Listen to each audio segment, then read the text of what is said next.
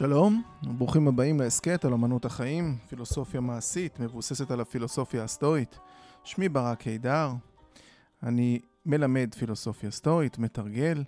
אתם מוזמנים לאתר שלי, stoaisrael.com, וכן לדף הפייסבוק של אמנות החיים פילוסופיה מעשית. אפשר גם להיכנס לאינסטגרם בשם סטואר ישראל, שם יש פוסטים מעניינים. היום אני אלווה אתכם לתוך ציטוט שאולי יעשה לכם ולו במעט בנבחרי החיים.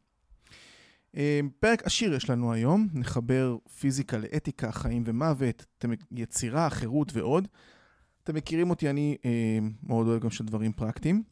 ההפנמה של כל מה שנדבר עליו בפרק היא בהחלט מביאה לשלווה גדולה, ואני מזמין אתכם גם לשתף אם תרצו, ותחש... ואם תחשבו שזה יכול לעזור למישהו, אז תפשילו שרוולים ואנחנו נצלול ישר למשפט יפה שכתב אה, סנקה, מתוך מכתב 65 לחברו לוקיליוס, והמשפט הזה הולך כך: אני גדול יותר, ונולדתי לגדולות יותר מלהיות עבד לגופי, שאיני רואה בו אלא אזיקים האוסרים את חירותי.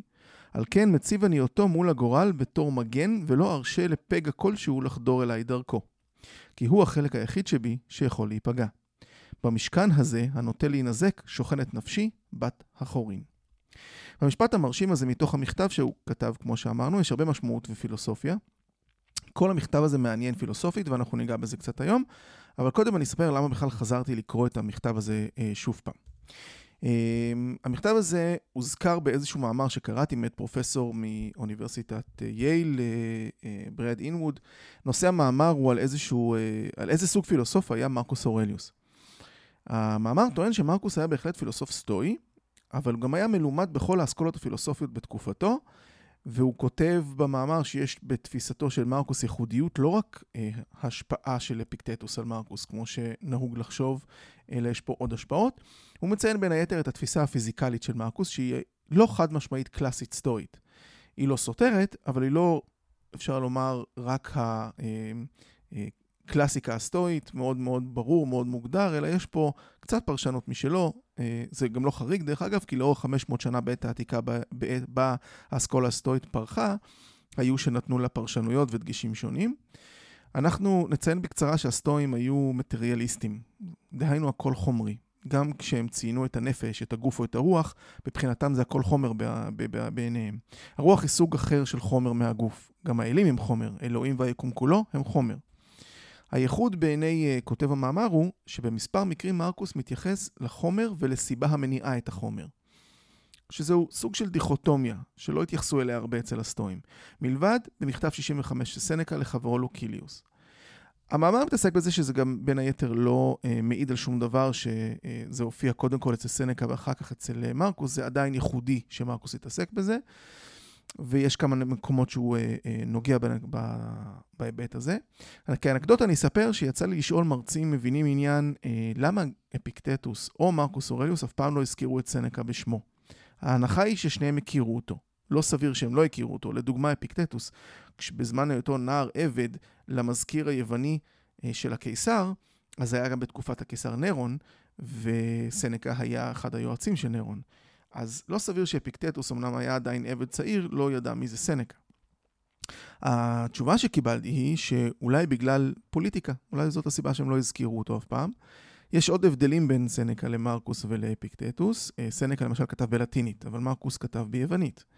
ולמרות שהפילוסופיה הסטואית הייתה ברומא כבר כמעט 200 פלוס שנה לפני שמרקוס אורליוס כתב, והרבה מאוד שנים לפני מרקוס, קיקרו כבר תרגם מיוונית עתיקה אמ, מיוונית עתיקה ללטינית, הוא תרגם מינוחים פילוסופיים. אה, עדיין מרקוס אורליוס כתב ביוונית ולא בלטינית שהייתה שפת אימו. ככה עשו אז פילוסופיה. סביר שגם אפיקטטוס לימד ביוונית, אבל סנקה כתב בלטינית. הגיוני שמרקוס קרא ספרים בלטינית, ולא סביר שהוא פסח על סנקה. אה, על כן, מניח המאמר שזה שקראתי, שסביר שמרקוס גם מכיר את התפיסה של סיבה וחומר, כמו שרשם אותה סנקה במכתב 65, אבל הוא טוען שמרקוס לקח את זה לתפיסה ייחודית שלו. נסביר רגע מה אומר סנגה במכתב 65 לחברו לוקיליוס. קודם כל הוא מתחיל כך: חלקתי את יום האתמול עם בריאות רעה. היא כבשה לעצמה את לפני הצהריים, ויתרה לי על אחר הצהריים. תחילה ניסיתי את רוחי בקריאה, אחר כך, כשהצלחתי לקרוא, העזתי להטיל עליה יותר, או מוטב לומר, להרשות. יש פה ניואנסים חשובים. שימו לב איך סנקה מתייחס לבריאותו כאילו היא משהו שונה מרוחו. הוא חלק את יום האתמול עם בריאות רעה. אבל הוא החליט לנסות את רוחו בקריאה. ואז הוא מספר לחברו שהוא החל בשיחה פילוסופית, והיה רוצה בשיפוט שלו על הנושא. הוא מתחיל בכך שאצל הסטואים יש שני דברים שמהם נוצר הכל, סיבה וחומר. החומר הוא פסיבי, והסיבה היא אקטיבית. הסיבה היא ההיגיון, היא פועלת על החומר, היא עושה בו כרצונה ויוצרת דברים. כך שצריך שיהיה ממה שייווצר משהו ועל ידי מי. הוא נותן דוגמה של פסל, של פסל. בפסל יש נחושת, היא החומר, ויש את האומן שנתן צורה לחומר. אז הם חושבים שיש סיבה אחת בלבד, והיא זה שעושה, זה שפועל. אבל, אומר סנקה, אריסטו למשל חשב שאת הסיבה אפשר לחלק לשלושה. סיבה הראשונה, אפשר לחלק לשלוש, סליחה. הסיבה הראשונה היא החומר עצמו, השנייה זה שפועל, והשלישית היא הצורה המוטבעת בכל דבר. אריסטו מוסיף סיבה רביעית, התכלית. הנחושת היא הסיבה הראשונה של הפסל, הוא לא יכול להיווצר לו לא היה חומר שאותו מפסלים. הסיבה השנייה היא האומן, כי הנחושת לא הייתה הופכת לפסל בלי האומן. הסיבה השלישית היא הצורה, והפסל לא היה מקבל את ייחודו בלי הצורה. לדוגמה, הפסל של עץ. הסיבה הרביעית היא התכלית. בלי התכלית, הפסל לא היה נוצר. תכלית היא מה שגרם לאומן לפסל בכלל. זה יכול להיות כסף, תהילה או פסל לצורכי פולחן דתי, למשל. אפלטון מוסיף סיבה חמישית, את האידאה. אה, מי שלא מכיר את תורת האידאות של אפלטון, אני אעשה את זה ממש ממש ממש בקצרה ופשוט. את הדוגמה המושלמת אה, של הפסל שהייתה בראש. נניח והפסל, הפסל החליט לפסל משולש. האידאה היא המשולש המושלם מבחינה גיאומטרית. כל הזוויות מדויקות בלי שום, אה, אה, הכי מדויק שיכול להיות. כל כך מושלם שהמשולש הזה לא קיים במציאות בכלל. כך לכל העצים יש אידאה של עץ אחד. כל אחד יש לו ייחודיות שלו, אבל יש איזושהי אידאה מושלמת שכל העצים דומים לה או נגזרים ממנה. על פי התפיסה הזאת של אפלטון, האל מכיל את כל הדברים ומקיף ברוחו את הסוגים של כל מה שצריך להיעשות בפועל. האל מלא בצורות, באידאות, האידאות האלו שמקבלות ביטוי בעולם. האידאות הן נצחיות ובלתי משתנות. על פי התפיסה הזאת, אף על פי שבני אדם מתים, האנושות עצמה, שעל פי, פי הנוצר האדם, מתקיימת. בני אדם מתים, אבל האנושות לא נפגעת. אז על פי אפלטון יש חמש סיבות. ממה, כלומר החומר, על ידי מי האומן, על פי מה הצורה שניתנה לפסל, למשל סוג של עץ, לאיזה דגם, שזה האידאה של העץ, ולשם מה. מכל אלה ביחד יש פסל. ככה גם המציאות כולה. מה התכלית של האל ליצור את המציאות? זה הטוב. סנקה מצטט את אפלטון שאמר, מאיזה סיבה יצר האל את התבל? האל הוא הטוב, וטוב אינו שונא מה שטוב. על כן יצר האל את התבל טובה ככל שיכול. סנקה טוען שגם אריסטו וגם אפלטון פשוט הגזימו, הלכו רחוק מדי. הם נתנו יותר מדי סיבות או פחות מדי סיבות. למשל, הם לא התייחסו לזמן או למקום או לתנועה. אבל סנקה מחפש סיבה ראשונית שצריכה להיות פשוטה. לא צריך להגזים בכל כך הרבה סיבות והתפלפלויות. החומר הוא פשוט לכאורה, החומר הוא פשוט לכאורה וגם הסיבה פשוטה לכאורה. היא ההיגיון היוצר, דהיינו האל או הטבע. אף אחד מהסיבות שמנו קודם לא עומדת בפני עצמה, אומר סנקה. הן תלויות בסיבה אחת, וזו הסיבה היוצרת. כל מה שמנו אריסטו ואפלטון אלה פשוט מרכיבים של הסיבה היוצרת, כלים של הסיבה. למה לסבך? שואל סנקה.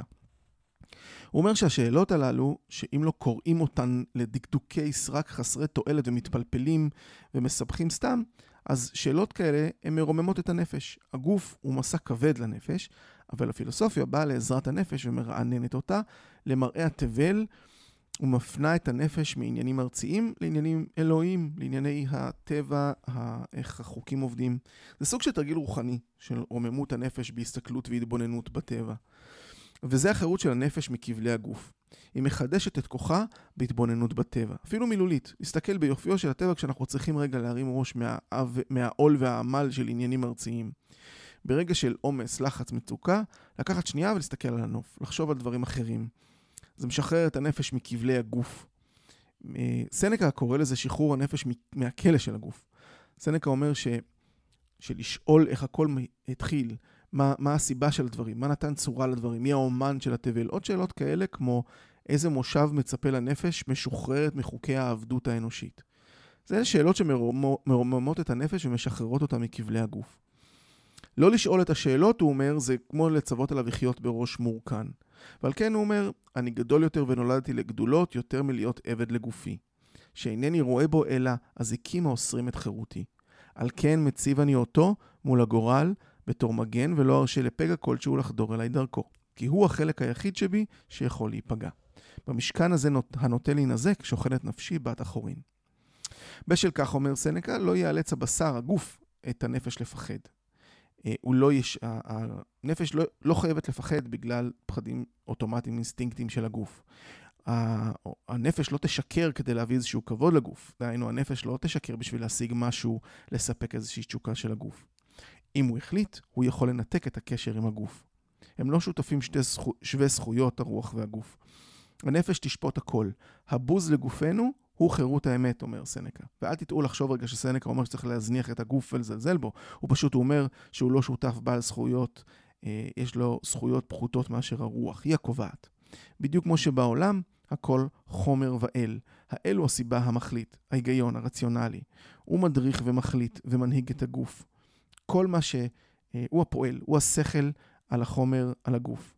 ואומר סנקה, מקום האל בתבל כמוהו כמקום הנפש באדם. כך גם יגיע האומץ למול המקריות בעולם. ככה לא נפחד מעוול, מפגיעה בגוף, מכלא או מעוני.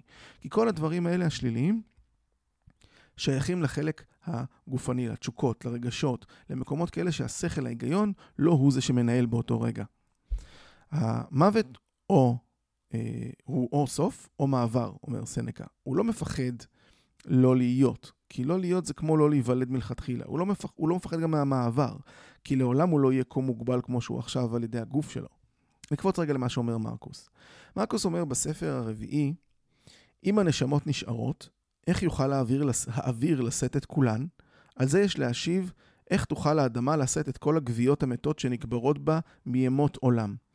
כמו שמשתנות אלה ומתפרדות במשך הזמן ומניחות מקום למתים אחרים, כך גם הנפש, כך גם הנפשות המונחות באוויר העולם נשארות שם משך איזה זמן, ואחרי זה הן נהפכות לנוזלות, יוקדות, חוזרות אל היסוד הראשי של הבריאה, ועוזבות באופן הזה את מקומן לנשמות חדשות הבאות להתגורר שם. תשובה זו יש להשיב לפי הדעת, לפי הדעה של השארת הנפש. אבל צריכים לשים לב לא רק להמון הגוויות האנושיות הנגברות, כי אם גם לבהמות, לחיות, אשר אנחנו ויצירים חיים אחרים אוכלים אותן בכל יום. מה רב מספר הנאכלים האלה, המוצאים קברם במעי החיים והניזונים מהם?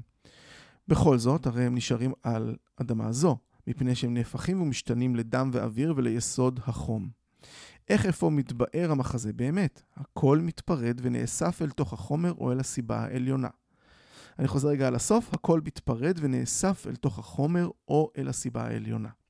מי ששם לב, מרקוס גם מתאר את הרוח או הנשמה, אם תרצו, כמשהו חומרי. כי הוא אומר, לגבי הישארות הנפש, יש כל מיני תפיסות תיאולוגיות ופילוסופיות, מה קורה לנשמה, ההישארות שלה אחרי המוות לצורך העניין. אז הסטואים, כמו שאמרתי, האמינו שהכל חומרי, כולל הנשמה. כי הוא שואל, איך האוויר יישא את כולן, את כל הנשמות האלה המשוחררות מגופים. אז כמו שהאדמה מכילה את הגופות, הכל מתפורר וחוזר אל היסוד הראשי של הבריאה. הכל משתנה, ואיך אפשר לראות את זה? הכל נפרד ונאסף אל תוך החומר והסיבה העליונה, כמו שסנקה גם אמר. ממשיך אה, מרקוס, וגם בספר החמישי הוא אומר, אני מורכב מכוח יוצר ומחומר. אף אחד משני אלה לא יחזור לאפס, כמו שלא בא מן האפס. כל אחד מהחלקים האלה אשר בי יוכל רק להתגלגל ולעבור אל תוך חלק מהעולם, ואותו חלק לחלק אחר, וכן הלאה בגלגולים עד אינסוף. מתוך גלגול כזה אני נולדתי, וכן הוריי לפני זה עד בלי ראשית. אין דבר מעכב אותנו מלומר כן, אף על פי שהעולם מסודר בזמנים מוגבלים. שוב אומר פה ברקוס שהוא מורכב מכוח יוצר ומחומר, הוא נולד מסיבה יוצרת ומחומר, וככה גם ההורים שלו וכן הלאה באופן נצחי. לכן הוא ממלא את תפקידו במחזור הנצחי החוזר על עצמו שוב ושוב לנצח, של איזושהי קומפוזיציה והתמוטטות, היווצרות והתפרקות, שהוא פשוט היסטוריה קוסמית. אין כאן אה, מסקנה מוסרית מפורשת, אבל הלקח מרומז ברור. אפילו אדם מנקודת מבט של גוף ראשון, כלומר, זה מה שאני, הוא רק חלק מהמחזור הפיזי העצום של סיבות המשפיעות על החומר. אנו נולדים, חיים, מתים, הכל חלק מהתהליך הטבעי של איזושהי אינטראקציה סיבתית וחומרית, ואין לנו שום דבר אחר. אני התרכובת הזאת של סיבתי והחומר. גם אם נראה שהעולם מתייחס אלינו בצורה לא צודקת, זה לא משהו אישי. ככה אנחנו עוברים מהפיזיקה לאתיקה. כי הוא אומר, גם אם, אנחנו, גם אם נראה שהעולם מתייחס אלינו בצורה לא צודקת, זה לא אישי. זה תהליך של סיבות וחומר. ולכן זה איזשהו מעבר כבר מהפיזיקה לאתיקה. מקוס אומר את זה לעצמו בעוד מקומות, ושימו לב איך הוא לוקח נושא פיזיקלי לאתיקה. כל מה שהוא מן החומר ממהר לכלות ולהיאסף אל תוך המציאות הכללית, וכל סיבה חוזרת במהרה אל השכל, אל השכל הכללי, וזיכרון כל הדברים מוצא לו קבר בשטף הזמן הנצחי. הוא ממשיך עוד ואומר, מחה את אבלי הדמיון, עצור בעד משובת התאווה. הצב גבול למה שהווה וקיים בתוך הזמן השוטף. חקור לדעת מה שעבר עליך ועל אחרים, בדוק וחלק כל דבר לפי סיבתו ולפי החומר שלו. זכור את השעה האחרונה. אם שגה איש, הנח, הנח את המשגה למי שעשה אותו. כמו שסנקה אמר להסתכל בטבע ולהרים את הראש מהגוף, מקוס עושה את זה ואומר לעצמו לחקור מה שעבר עליו ועל אחרים. לבדוק מה הסיבה והחומר, ואם אדם שגה, הוא הסיבה והחומר. תניח לאדם הזה ולשגיאה שלו. הסיבה והחומר שלו הם לא הסיבה והחומר שלך. על כן, לא יכול להשפיע אם אנחנו לא ניתן לזה להשפיע. יש למחות את הבלי הדמיון. צריך לעצור את התאווה ולהגביל אותה מלהשפיע עליך. יש משהו בהסתכלות הטכנית הזאת של סיבה וחומר שמפחית את הפחדים, כמו שסנקה כתב. גם בהקשר לפחד מהמוות. אנחנו פשוט מתגלגלים למשהו אחר, כמו שנולדנו ממשהו. אנחנו, מחליט, אנחנו גם יכולים להחליט מה משפיע עלינו. אנחנו הסיבה שמשפיעה על החומר שהוא גופנו ונפשנו. זאת אומרת שאם משהו משפיע עליי, אז אני הסיבה, לא משהו חיצוני. אם זה משהו הכעיס אותי או הפחיד אותי או כל דבר כזה שהוא בסופו של דבר משפיע על הגוף. אני מוצא בזה משהו מעבר להבנה שיש לנו יכולת לבחור, להיות סיבה יוצרת שמחליטה על הגוף ועל הנפש, כמו שאמר סנקה. אני מוצא בזה גם אחריות למה שאנחנו מייצרים בעולם. אנחנו מכילים את הורינו וקודמיהם, וכך הם לא עובדים, ואנחנו גם לא נעובד אם, אה, לא נאבד אם ניצור, אם מה שניצור בסיבה, דהיינו ברוחנו, הוא יהיה על פי הטוב. זה יתגלגל הלאה. יש בזה משהו מאוד מנחם, שאנחנו למעשה ממשיכים להתקיים ולהתגלגל, ויש לנו יכולת להשפיע בעולם אה, ב- בתור סיבה וחומר. אז שוב פעם, מה שאנחנו אה, ניצור בסיבה, דהיינו ברוחנו, יהיה על פי הטוב. וזה אז יתגלגל הלאה. לכן הברכה גם, היו בטוב. אז תודה שהאזנתם, נשתמע בפרק הבא, היו בטוב.